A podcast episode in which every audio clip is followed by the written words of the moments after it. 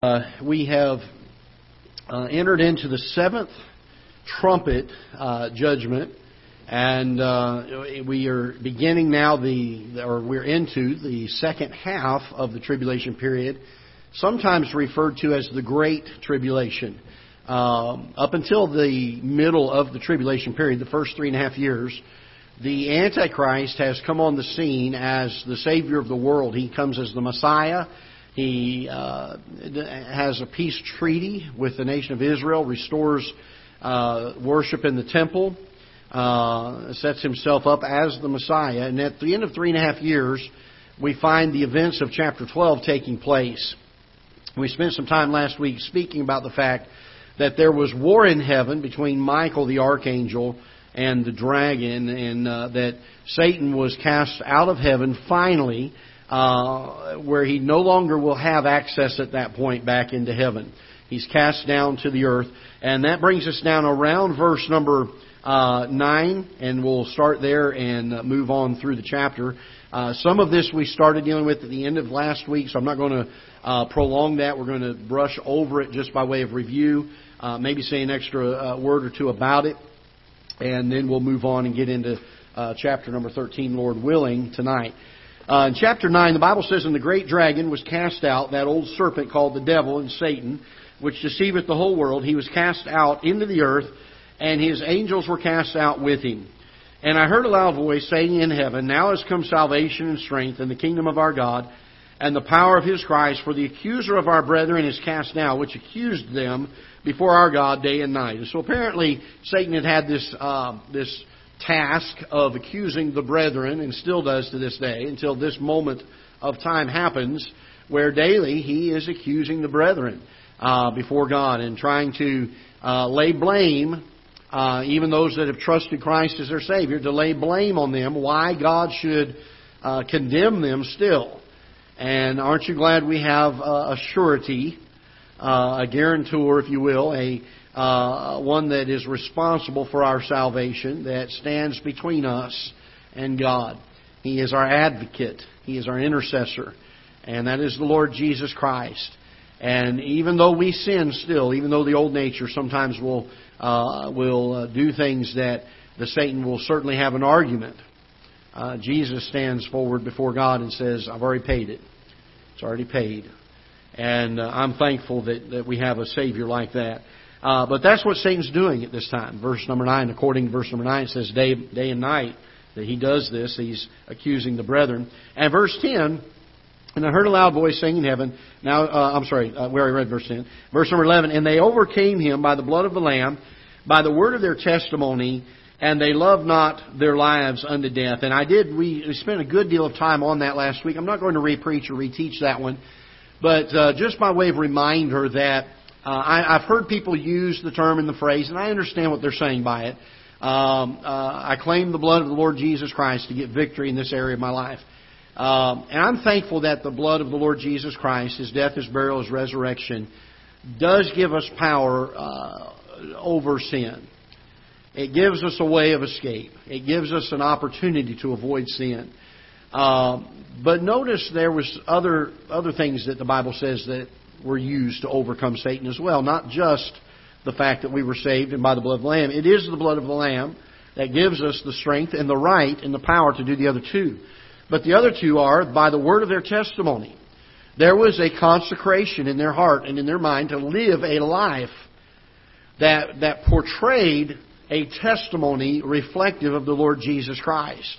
There was, if you read the Apostle Paul's uh, epistles, quite often you will find the struggle and the battle he has. And we look at him as one of the great writers and great Christians of the, of the New Testament. We look at the struggle, the daily struggle that he had with his sin nature. And oftentimes he uses expressions like bringing his thoughts into captivity. He had to wrestle uh, his, wrangle his thoughts into captivity. Uh, the idea that he would buffet his body daily, meaning the, the appetites of the body, uh, the, the fleshly desires, he would buffet those. Uh, he would he would he would push through. He would purpose in his heart, uh, and he would he would tell you if he could stand here today, he would tell you. Uh, no matter how hard he tried, there were still things he knew he should have done that he didn't do. There were still things he knew he shouldn't have done that he did do. And he would tell you today, if he could stand here, I'm sure as he did before uh, he left this world, he would get to the end of his ministry and said, out of all the, the sinners I know, he said, I am the chiefest of sinners. And so Paul understood there was a struggle that took place in the, in the old nature and the new nature. And so for us to just simply uh, verbalize or to say the sentence, I claim the blood of the Lord Jesus Christ, and then expect that statement to give us victory over sin, there needs to be some commitment in our hearts and our lives too. There needs to be some purposing in our hearts not to defile ourselves with the king's meat. Uh, there needs to be that consecration to the Lord Jesus Christ, that surrender to Him, that yielding of my flesh and my nature. And so we spoke about that last week. If you're not careful, we're going to preach it here, but um, but it's good that we're reminded of this because I think sometimes we over, we try to. Uh, and, and don't get me wrong. Don't get me wrong. I'm not saying here that you overcome sin by your own flesh strength. We must have the power of the Lord Jesus Christ to do that. I'm not. I'm not minimizing that. But sometimes we think just by saying the sentence that that's all we need to do. But there needs to be a commitment in our hearts. There needs to be a, a diligence, a fervency of holy living and righteous living, a purposing in our hearts um, to bring those things, uh, those fleshly desires into captivity. The Bible says, "And they love not their lives unto death." And so, not only were they uh, were they um, living this life of a testimony and purposing their hearts, but they did so consistently and steadfastly. They weren't wishy-washy. They didn't claim to make a stand one way and then live in a way that was counterproductive to what they were saying. Uh, they were consistent. No matter the cost, they were steadfast. That's a hard statement to say in our lives, isn't it? It's an easy concept to understand. It's a very difficult one to practice. To say that I am willing to do what's right because it's right, no matter the cost. There was a song years ago uh, that was entitled Whatever It Takes to Be More Like You. That's what I'll be willing to do. I'll trade sunshine for rain, laughter for pain. That's what I'll be willing to do. If you think about singing the words of that song, you're making a commitment to God. And those are things that when we when we commit those things to the Lord, we need to have a steadfastness in them. I think there's a lot of us that love the idea of being steadfast. We don't so much love the cost of being steadfast. And we, amen, and we say, yes, I want to be steadfast. And we come to altars and we say, Lord, I want to be steadfast. And we're in love with the thought. And then the price begins to become realized. And if we're not careful, we'll lose it. We'll, we'll neglect it. We'll, we'll turn from it. And we will allow compromise to creep in because we're not willing to pay the price. These folks overcame Satan by the blood of the Lamb, by the word of their testimony, and the fact that they loved not their lives even unto death. Did not matter what cost came. And, and they're getting ready. You've got to understand the impact of that statement in light of what we're getting ready to read, the context of the book we're getting ready to read. The, the tribulation that comes from this point forward is so great towards the nation of Israel and Christians as a whole during that part of the tribulation period. For them to make a statement like this, even unto death, uh, that's a statement that they do not make lightly, but it is something they're committed to. Now look in verse number 12. The Bible says, Therefore rejoice ye heavens, and ye that dwell in them. Woe to the inhabitants of the earth and of the sea, for the devil is come down unto you, and having great wrath, because he knoweth that he hath but a short time. There's an awful lot in verse 12. I'm going to give them to you uh, pretty much one point at a time. The natural response to Satan being cast out of heaven finally, once and for all. He's no longer standing there accusing the brethren. The natural response to that for those that are saved is rejoicing. Those in the heavens and those that reside in the heavens, there is rejoicing that takes place here, and he speaks of that in verse 12. He says, Therefore rejoice ye heavens and ye that dwell in them. But there is, they're not the only ones that have to, to, to be impacted by this thing. There is rejoicing for those that are in heaven and those that uh, are going to live there, those that have trusted Christ as their Savior. But notice he says, Woe unto the, uh, to the inhabitants of the earth. Because now Satan is getting ready to wreak havoc. And at this point, Satan becomes very, very angry. Uh, we talked a little bit about this at the very end of last week. But the Bible says this in the middle of verse 12 For the devil is come down unto you, notice this phrase, having great wrath. Now, understand that from the beginning of, of Satan's fall, Satan has always been angry at God. He's always been angry at those that choose to do right by God and to follow God. Uh, he has always hated them. Jesus even spoke of that in his earthly ministry. He said, They've hated me, they will hate you too. And the idea that Satan has never been pleased. But this is a point where the anger that he has had up to this point is mild in comparison to what he has whipped up into a frenzy of on this point. Because he understands that when this event happens, where he's cast out of heaven, the Bible tells us here in verse 12 that the reason he's so full of anger, this great wrath, is because he knoweth that he hath but a short time. He knows the end is near. I don't know if we realize this or not, but Satan knows Scripture probably better than you and I do. He knows what's written. He knows that there's not been a prophecy yet given in Scripture that has not been completely and absolutely fulfilled. And he knows that when this moment in time happens, he has but a short time. And boy, does he get angry. Look what it says here in verse number 13. And when the dragon saw that he was cast unto the earth, that's the event that he's angry over. He persecuted the woman which brought forth the man, which we know that to be the nation of Israel.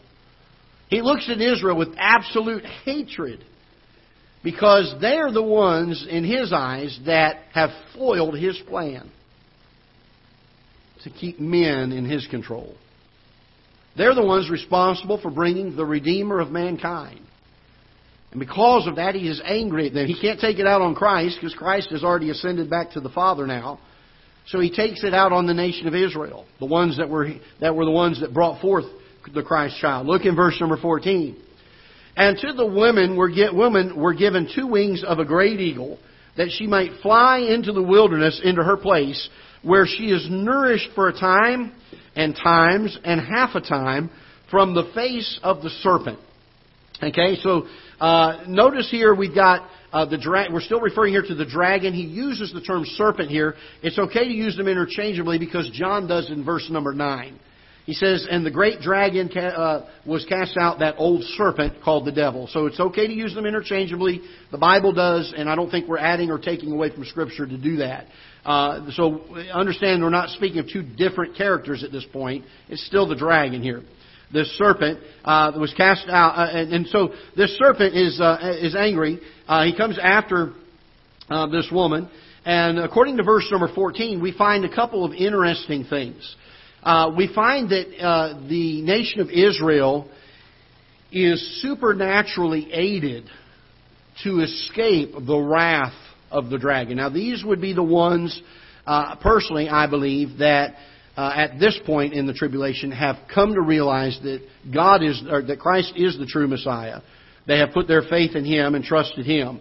And uh, so they are divinely aided by God to flee into the desert. The Bible talks about this that uh, the woman was given two wings of a great eagle.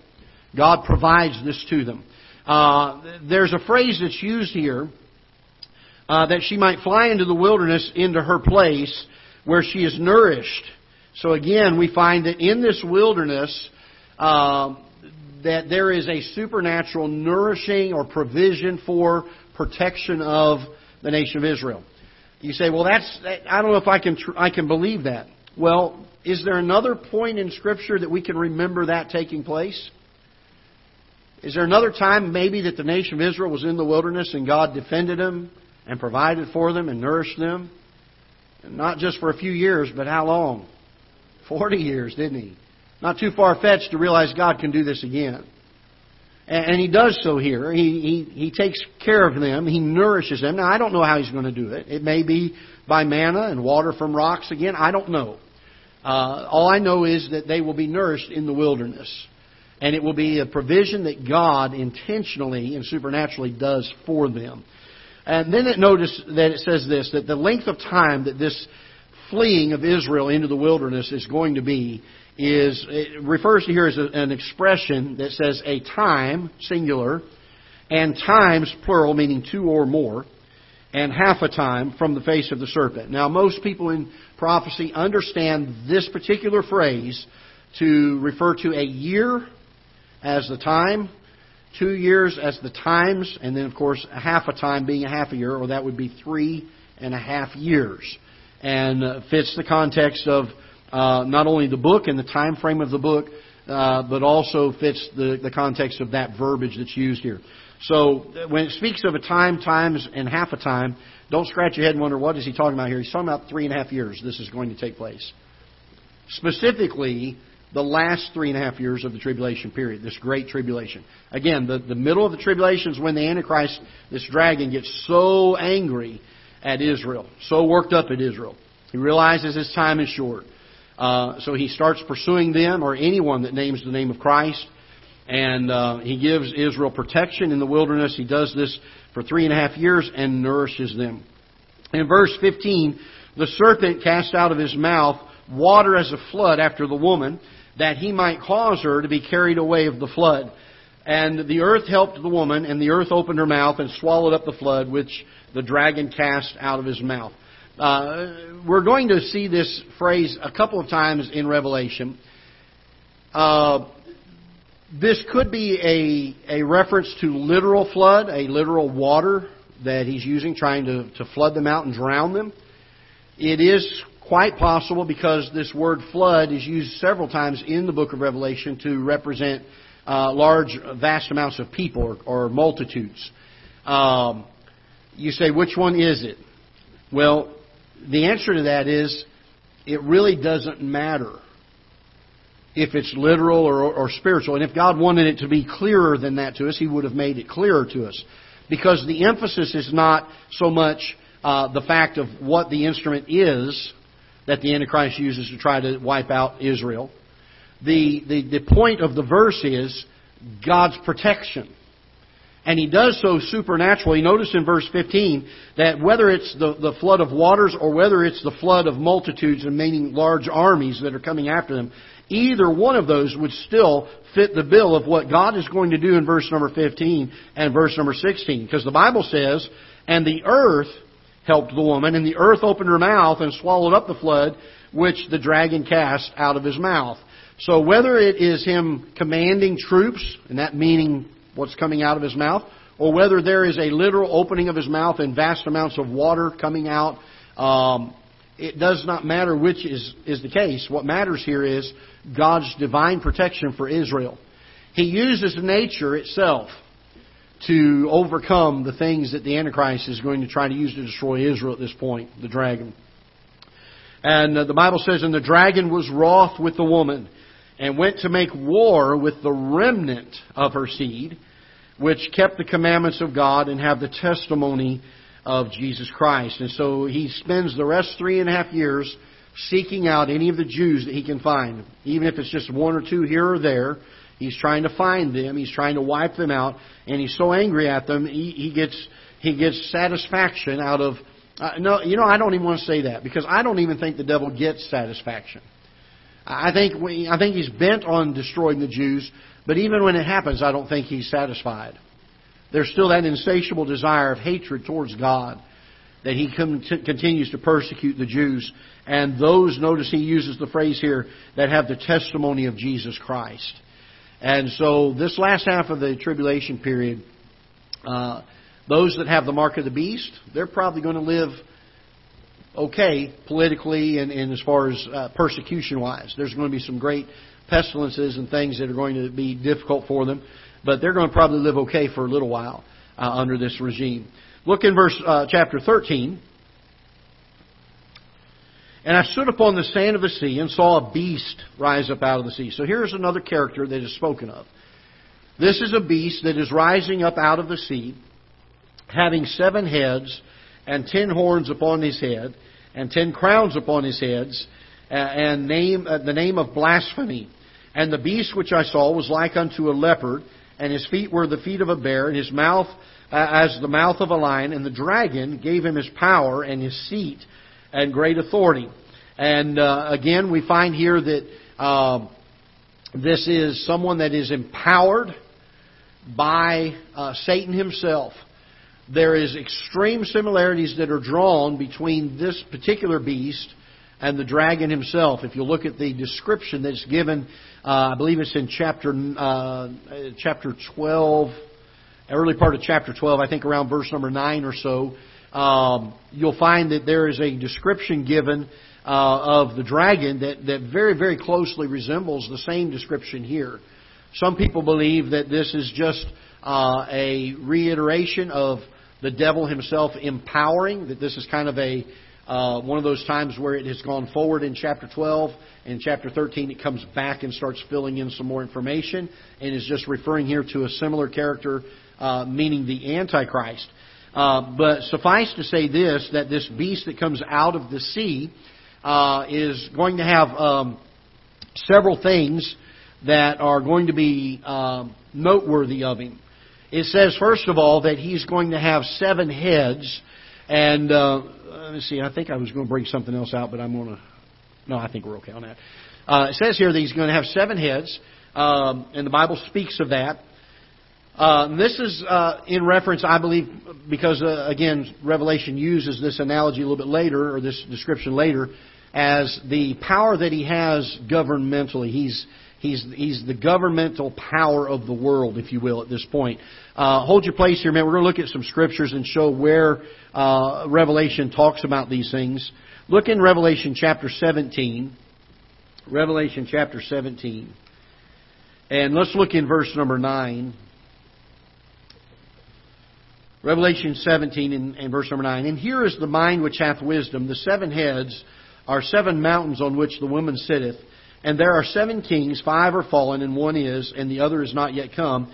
And when he cometh, he must continue a short space. And the beast that was and is not, he is the eighth and is of the seven, and goeth into perdition. And the ten horns which thou sawest are ten kings which have received no kingdom as yet, but receive power as kings one hour uh, with the beast. And so we find in verse 12 that the ten horns here, referencing uh, and these seven heads are dealing here, a lot of those symbolisms are dealing with the governmental authority or power that's given, um, with the seven heads uh, being the ones that are empowered uh, over the world to govern the world. Uh, so we believe that that's what that is re- in reference to, as it gives a description of him. The fact that he has ten horns uh, is is indicative of the uh, the cruelty or the, the, the strength he has even to commit injury or to, uh, if you think about it, uh, look at look at the progressive movement of our day for a moment. We are we are taking criminals. I'm talking about criminals that are dangerous criminals, and turning them loose within 24 hours without bail, and not prosecuting them. And and the progressive mindset is uh, oh, don't hurt them, don't hurt them. That's you know that's that's not fair. It's it's racism and all this, and you know don't worry about this. This this leader is going to come on the scene, and he's not going to be wishy-washy on things like that. He's going to have absolute authority. He's going to have the ability to put to death people instantly at his, at his word if he needs to. Uh, we're going to find some of the persecution that's spoken of here is the fact that there are going to be many folks that trust in Christ that are going to be beheaded during the time of this great tribulation period for the cause of Christ. And uh, they're not going to make any bones about it. In fact, these will be, I believe, will be public spectacles. Um, I believe we see some of that in the death of the two witnesses that the world is almost gleefully watching as those that name the name of Christ are put to death, similar to the Christians being martyred um, in the uh, the theater there at Rome, uh, the Colosseum at Rome. Uh, they would come as spectators and gleefully watch. And I believe that they're going to see a return of this because the leader, this this uh, beast out of the sea, is going to have this kind of cruelty about him. Then the ten horns, uh, uh, the, I'm sorry, the ten crowns that are on his horns uh, speak again of his, his sovereignty, his authority. The fact that he has names of blasphemy on his head. Uh, again, in reference to the Antichrist specifically, again, I, I believe this is still referring uh, primarily to the Antichrist himself. Uh, some people may differ with me on this, but Daniel chapter 7 uh, in verse 21 and, and uh, the verses following deal with specifically the Antichrist, and he speaks of the fact uh, of the blasphemy that is on the uh, on the heads. And then also, if you will, hold your place here for a moment. And, and again, I have these references in the notes, and you're welcome to them. We do have copies in the back tonight if you want to take them home and uh, look up the scriptures on them. but let's look in Second Thessalonians chapter 2. Paul deals with this also. Second Thessalonians chapter number 2 and verse number 1. Now we beseech you, brethren, by the coming of our Lord Jesus Christ, and by our gathering together unto him, that ye be not soon shaken in mind or be troubled, neither by spirit, nor by word, nor by letter, as from us, as that the, as that the day of Christ is at hand. Let no man deceive you by any means, for that day shall not come, except there come a falling away first, and that man of sin be revealed, the son of perdition. So that's dealing here with the Antichrist. That's who he's referring to. Who opposeth, in verse number four, who opposeth and exalteth himself above all that is called God or that is worshipped, so that he, as God, sitteth in the temple of God, showing himself that he is God. And this is a blasphemous work of the Antichrist. Uh, that is taking place. And so again, we have this blasphemy mentioned uh, in verse number uh, chapter 13 and uh, verse number thir- uh, verse number one. Uh, then we find that he has he's described as lep- leopard-like, that he has he's like a leopard. speaking of his agility, his speed, his charisma, perhaps even, um, and then the the feet like a bear.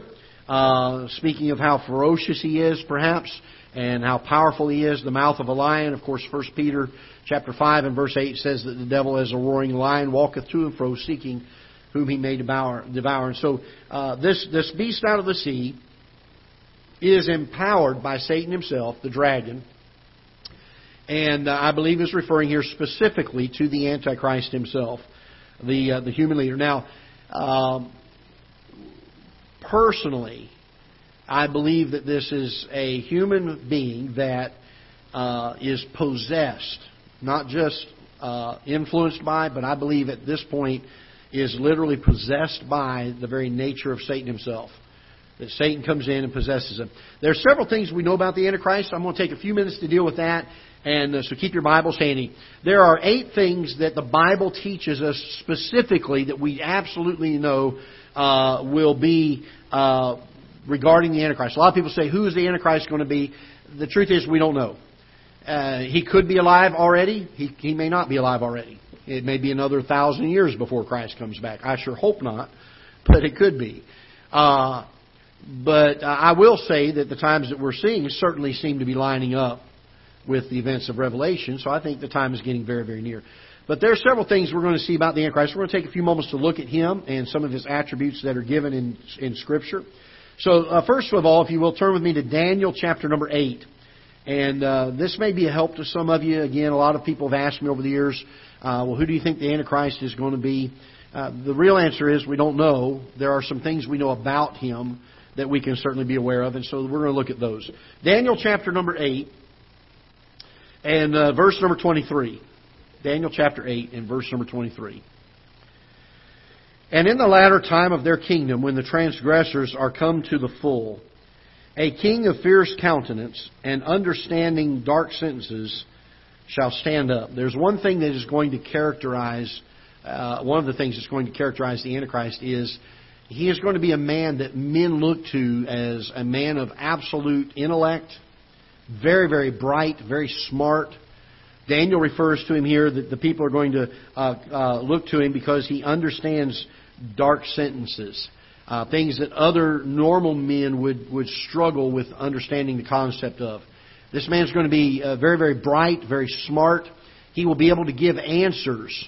Um, you ever watch the White House uh, briefings? Any of you ever watch those every once in a while and get frustrated like I do? uh, they ask questions and they'll speak for four minutes on an answer and not even answer the question.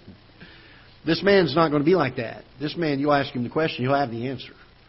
He understands. He's going. To, he's going to be a, a brilliantly wis- uh, amount of wisdom. Uh, above all, uh, it's going to cause people to be convinced that he is the Messiah himself that's come to earth. Uh, this is how, how smart he's going to be with, with his understanding of dark sayings. Um, uh, look with me in Daniel chapter 9, just a couple pages over, in verse number 26.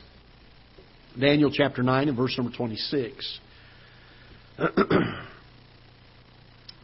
and after three score and two weeks shall Messiah be cut off, but not for himself, and the people of the prince. Uh, this is not uh, referring to Christians. This is those that are following the devilish or the satanic power that is in existence during this time. And the people of the prince that shall come to destroy the city and the sanctuary in the end thereof shall be with the flood, and unto the end of the war, uh, unto the end of the war desolations are determined. This this crowd that's spoken of here in verse number uh, 26, these people uh, of the prince that destroy the city and the sanctuary, were people of the old Roman Empire. Uh, the Bible speaks of the fact that this is the people that this person is going to come from. Uh, these are the people of the prince. And uh, the idea that uh, he will be from a country, I believe, that used to be part of the old Roman Empire.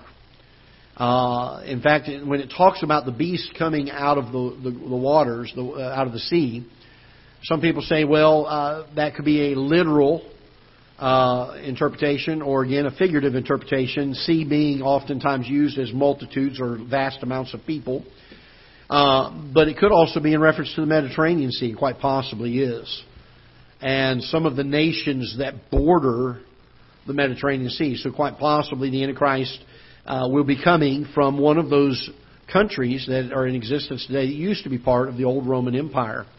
Uh, because again, he's, he's, the prince of this people that destroy the city. Uh, let's look also at uh, Daniel chapter number 11, just over a couple more pages. Daniel chapter 11 and verse number 21. And in his estate shall stand up a vile person to whom they shall not give honor of the kingdom, but he shall come in peaceably and obtain the kingdom by flatteries. This man is going to be an expert orator. He's going to have a way with words. That the Bible speaks of the fact he's going to be so good with his words that he's going to, uh, if, if the elect could be deceived, they would be deceived because of how, how his words are the sweetness of his words. So he's going to be a great orator. He's going to be very, very smart. He's more than likely going to come from one of the countries that made up the old Roman Empire. Uh, he is a great, great orator. Look in Daniel chapter 11, verse number 37, down just a few verses. Neither shall he regard the God, notice this capital G, O D, the God of what? His fathers. He's going to be a Jew. Uh, he's going to rise up out of the Jewish people. Because again, this is speaking here of the Antichrist, verse number 37. And he's not going to regard the God of his fathers, nor the desire of women, nor regard any God, for he shall magnify himself above all. And so he's going to rise up out of the Jewish nation, uh, according to that verse. Uh, let's look at uh, uh Revelation chapter 13. By the way, uh, he's going to have an unbelievable political power and prowess to him um, because the Bible speaks about the brevity of time, how quickly he is going to rise to power over all the earth. And so he's obviously going to have connections, he's going to have influence politically to where he can get leaders of state to come into agreement to follow him. And so very, very strong political. Uh, uh, let's look also at Revelation 13 now, and uh, where we've been, and let's look down to verse 15. We're not quite there yet, but we're going to see again a little bit of a description of him. And he hath the power to give life unto the image of the beast, and the image of the beast should both speak and cause that as many as would not worship the image of the beast uh, should be killed. Uh, uh, and he causeth all, both small and great, rich and poor, free and bond, to receive a mark in the right hand or in the foreheads, and that no man may buy or sell save he that had the mark or the name of the beast or the number of his name. And so we find here that he is uh, a great economist. He unites the world in one currency, one, one, one means of buying and selling. All right? So he's, he's very sharp on this and supporter of things like this. Um, let's move on. I, I could say more on that, and we will as we as we study a little bit more about the Antichrist a little bit later. Uh, time time kind of limits us tonight, but we will deal with that and expand on that quite a bit more uh, in the weeks to come. Uh, look in Daniel, uh, Revelation chapter six. I'm sorry, Revelation chapter six and verse number two. And I saw and behold a white horse, and he that sat on him with a bow, and a crown was given unto him, and he went forth conquering and to conquer. He's going to be a military might. He's going to be a military might. Uh, he's going to be a commander of commanders, very strong, iron fisted, uh, military strategist, if you will. All right, so he comes for to conquer, for conquering and to conquer. And then, uh, lastly, let's look in Second Thessalonians chapter two one more time, and uh, we'll finish there. Uh, Second Thessalonians chapter number. Did I say First Thessalonians? okay, Second Thessalonians chapter two and verse number four. Whoso opposeth and exalteth himself above all that is called, or who, I'm sorry, who opposeth and exalteth himself above all that is called God, or that is worshipped, so that he as God sitteth in the temple of God, showing himself that he is God. The Antichrist, this is going to shock some of us, is going to be a highly religious person. He's going to be able to convince people that he is the Messiah. And he's going to set himself up in the temple. He's going to reestablish the temple worship. Of course, he's wanting that worship to be directed to him. But he is going to be very, very knowledgeable of religion and religious practices, especially of Old Testament practices. Um, there's a couple things to keep in mind uh, about the Antichrist. Number one, he can't appear until after the rapture. Second Thessalonians chapter two, verses seven through eight tell us very clearly about that. We will not be here when he comes on the scene. So if you're sitting here tonight saying, "Boy, I, I hope I'm I, I'm nervous now because I don't want this all to happen while I'm here," we will not be here when he comes on the scene. Uh, let me rephrase that. We will not be here when he comes into power. Okay, we may see him. We may not know him to be the Antichrist, but he may already be on the scene before we go but he will not have risen to power at this point, nor will he have been able to accomplish any of these things that we spoke about prior to the rapture. Uh, the second thing uh, that we need to know is that the Antichrist does not is not known by the world to be the Antichrist until the middle of the tribulation period. Up until then, they think he's the Messiah. And so again, when people start looking at that, they're not. We're not going to see some man rising to power and everybody look at him and say, "Oh, that must be the Antichrist." They're going to say this could be the Messiah uh, because he's not really known as he deceives the world uh, and is known as the Messiah until the middle of the tribulation period. And then the next thing uh, I want you to know about him, and then we'll be done. Uh, he he does not begin his reign of terror his reign of absolute persecution of, of the Christians until the middle of the tribulation period. Um, he actually is at peace with Israel the first three and a half years. The the tribulation that happens in the first three and a half years are not the Antichrist bringing wrath on the earth, but God bringing wrath on the earth. That there is a pestilence, there are things that are happening from natural things that, that God allows. He takes the Holy Spirit out. Um, I think Satan does uh, wreak havoc somewhat on the earth through those times because I think a lot of that happens from God just removing His hand, taking the Holy Spirit out uh, of of the things that hold Satan from doing what he wants to do now. Uh, he's not completely gone because obviously people are still trusting Christ during the tribulation period. Uh, so he's not completely gone because he's doing his work in their hearts. But the restraining work that the Holy and, and, and we need to understand this uh, I don't know if I have that, that reference handy. It might be. Let me do, look at one verse real quick here. Second Thessalonians. Let me just see real quick here. Um, yeah, go to go to uh, Second Thessalonians chapter two for a minute. I, I think this is where I'm looking at. Yep. Okay.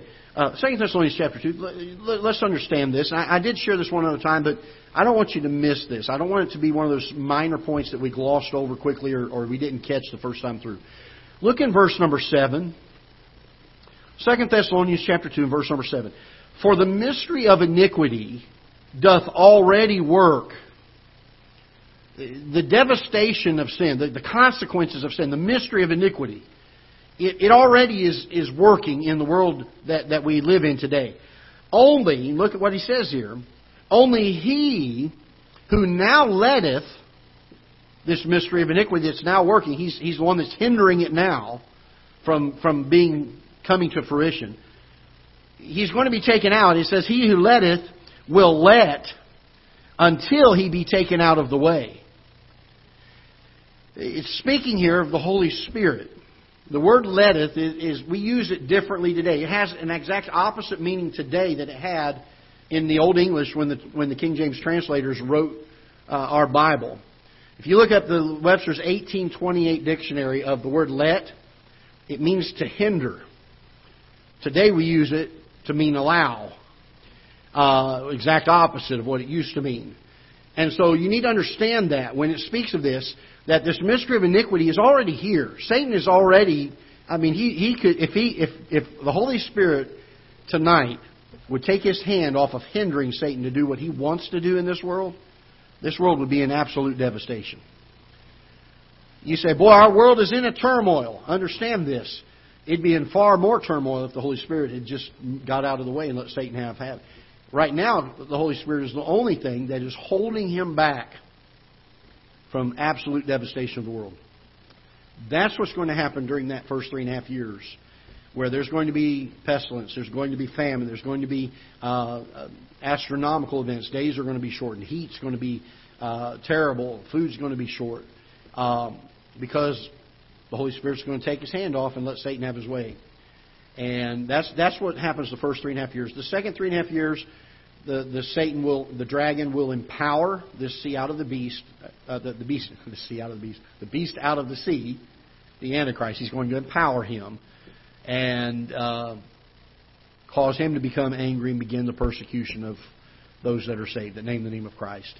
And the last half of the tribulation period is going to be the Antichrist, powered by Satan, trying to do all that he can to destroy as many uh, Christians and to kill them uh, as he possibly can. And um, so, anyway, I hope that'll help clear some things up uh, with the, with regards to the Antichrist. If you're sitting here tonight saying, "Boy, I'm nervous now. What if he comes and we're still here?" We won't be here when he comes to power. We won't be here when these things that he's going to do uh, are completed. All right. So I hope that'll help you. Let's go ahead and stand. We'll be dismissed. Father, we're thankful for your word. We pray that you'll bless it and use it.